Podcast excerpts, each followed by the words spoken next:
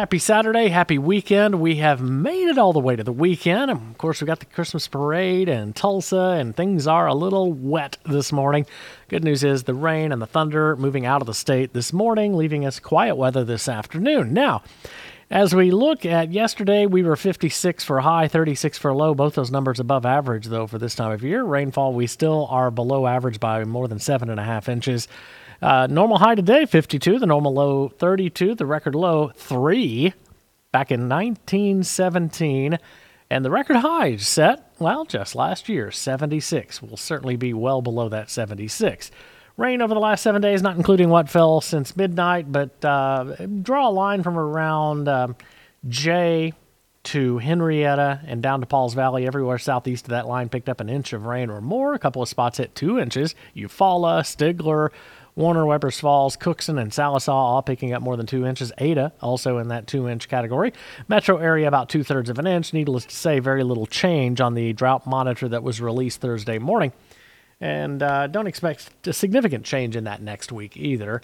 As we look at the long range outlooks from the National Weather Service's Climate Prediction Center, this will be valid the 15th through the 19th, so kind of centered around next weekend. Strong signal will be below average on temps and probably near average on precip. 8 to 14 day.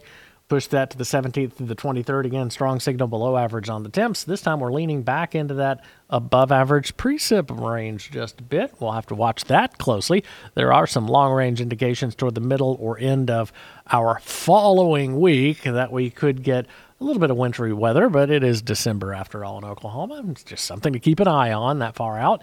As we look at our seasonal outlook, December, January, February, equal chances on temps being above and below average, and precip maybe just a slight lean toward below average.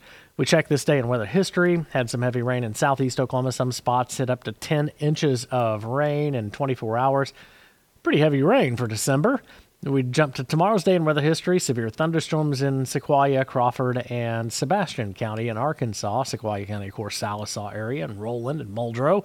As you look at our forecast, a little quieter than that. The rain moving out of the state this morning. It'll be dry this afternoon, but cloudy. We might luck out and get a glimpse of sunshine, but I doubt it. 53 degrees, our high temp. Tonight, mostly cloudy, 41. Tomorrow, mostly cloudy, and 56. A little more sunshine by the end of the afternoon. If we clear out enough, we could see some fog Sunday night into Monday morning again. As we roll into Monday, though, cloudy and 61. It'll be a little breezy. We'll see some showers Monday afternoon, then storms more likely Monday night and Tuesday morning. Some of those could be strong or severe.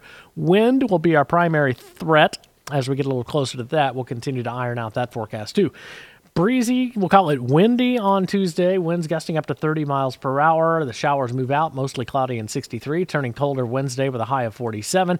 Thursday, 28 in the morning with a high of 43. And then Friday, 25 in the morning, and we're getting colder. Only 40 for Friday's high. Have a great weekend, everybody. I'm Chief Meteorologist James Aydelott for Fox 23 and 1023 KRMG Tulsa's News and Talk.